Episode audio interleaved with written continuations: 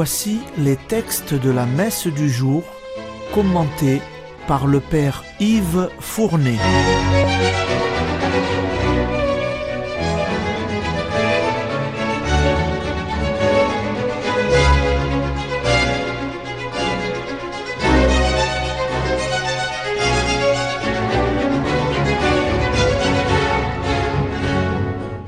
Bonjour, chers auditeurs et auditrices de Radio Maria. Aujourd'hui, c'est le jeudi après les cendres. Nous voici donc entrés dans le carême. La messe d'aujourd'hui est celle du jeudi après les cendres et dorénavant, toutes nos messes de carême seront des messes spéciales propres au temps de carême.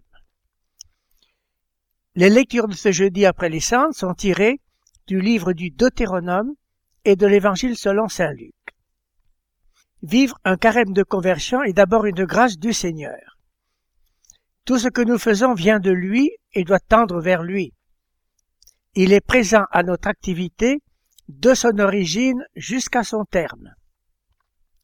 En affirmant la primauté de la grâce de Dieu sur toutes les actions humaines au seuil du carême, L'Église ne cherche pas à humilier l'homme, car celui-ci n'est jamais plus homme que lorsqu'il prend conscience de sa dépendance fondamentale d'avec Dieu.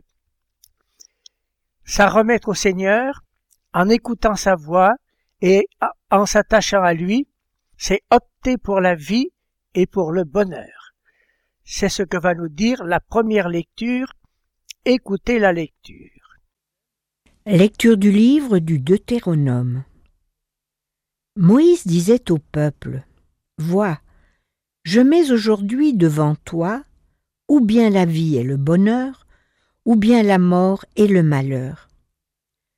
Ce que je te commande aujourd'hui, c'est d'aimer le Seigneur ton Dieu, de marcher dans ses chemins, de garder ses commandements, ses décrets et ses ordonnances. Alors tu vivras et te multiplieras. Le Seigneur ton Dieu te bénira dans le pays dont tu vas prendre possession. Mais si tu détournes ton cœur, si tu n'obéis pas, si tu te laisses entraîner à te prosterner devant d'autres dieux et à les servir, je vous le déclare aujourd'hui. Certainement, vous périrez.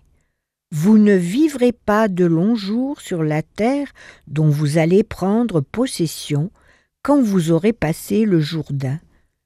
Je prends aujourd'hui à témoin contre vous le ciel et la terre. Je mets devant toi la vie ou la mort, la bénédiction ou la malédiction. Choisis donc la vie pour que vous viviez, toi et ta descendance, en aimant le Seigneur ton Dieu, en écoutant sa voix, en vous attachant à lui.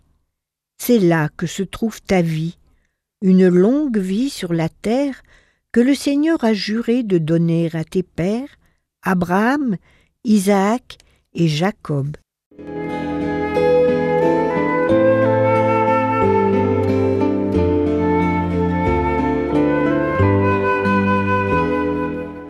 Quelle voie voudrons-nous choisir?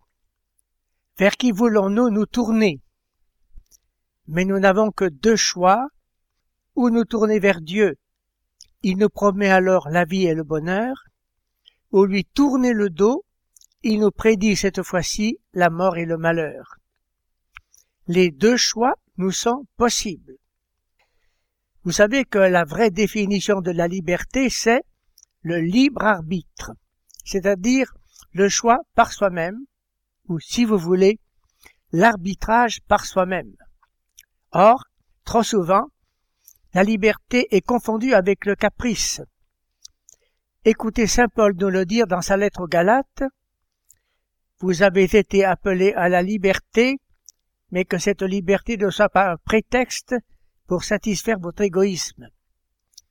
Non, Dieu n'a pas donné la liberté à l'homme pour qu'il fasse n'importe quoi, il la lui a donnée pour qu'il puisse choisir le bien par lui-même, ce qui implique nécessairement la possibilité malheureuse qu'il puisse choisir le mal. Et il nous demande même qu'on le choisisse, lui, contre les idoles, contre l'indifférence religieuse ou l'athéisme. Nous sommes une créature qui doit choisir Dieu, extraordinaire noblesse de l'homme. Malheureusement, depuis la faute originelle, notre liberté est une liberté blessée. Je ne fais pas le bien que j'aime, et je fais le mal que je hais, s'exclame saint Paul dans sa lettre aux Romains. C'est pourquoi la prière d'ouverture de la messe d'aujourd'hui nous fait demander ceci, que ta grâce inspire d'autres actions et la soutienne jusqu'au bout. On entend dire souvent que Dieu respecte notre liberté. Non, mieux que respecter, il la soutient sans cesse en chacun de nous. C'est le mystère de la grâce et de la liberté.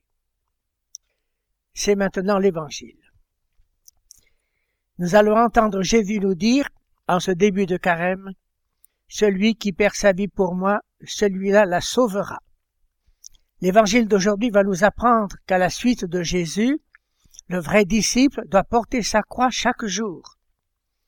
Le carême, précisément, prépare le chrétien à revivre le mystère de la croix. Écoutez l'évangile.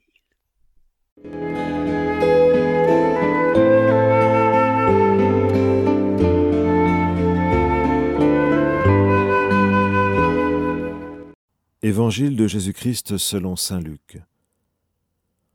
En ce temps-là, Jésus disait à ses disciples, Il faut que le Fils de l'homme souffre beaucoup, qu'il soit rejeté par les anciens, les grands prêtres et les scribes, qu'il soit tué et que le troisième jour il ressuscite. Il leur disait à tous, Celui qui veut marcher à ma suite, qu'il renonce à lui-même, qu'il prenne sa croix chaque jour et qu'il me suive car celui qui veut sauver sa vie la perdra, mais celui qui perdra sa vie à cause de moi la sauvera. Quel avantage un homme aura-t-il à gagner le monde entier s'il se perd ou se ruine lui-même?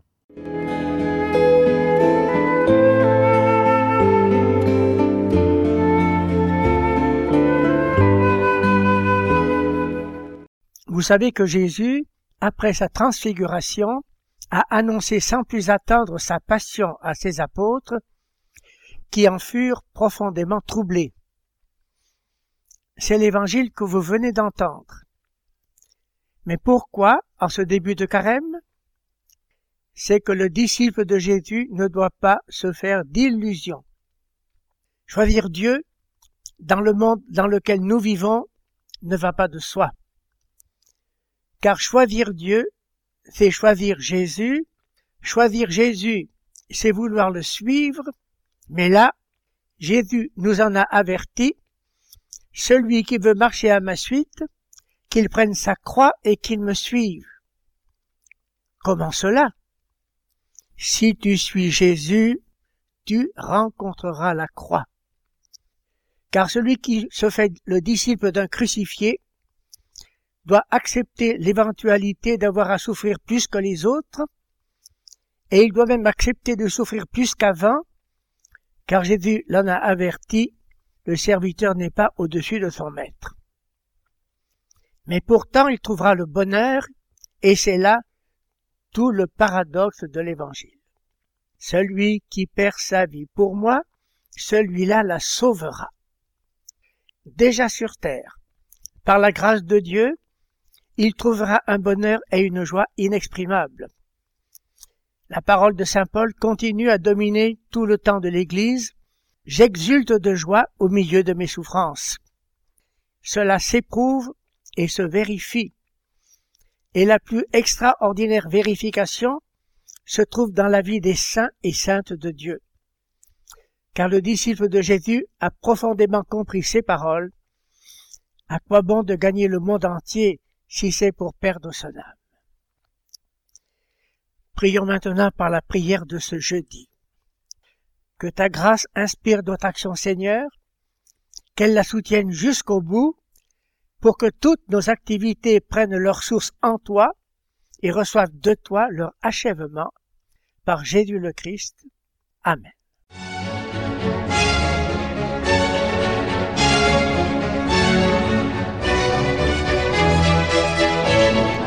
Vous venez d'entendre les textes commentés par le Père Yves Fournet.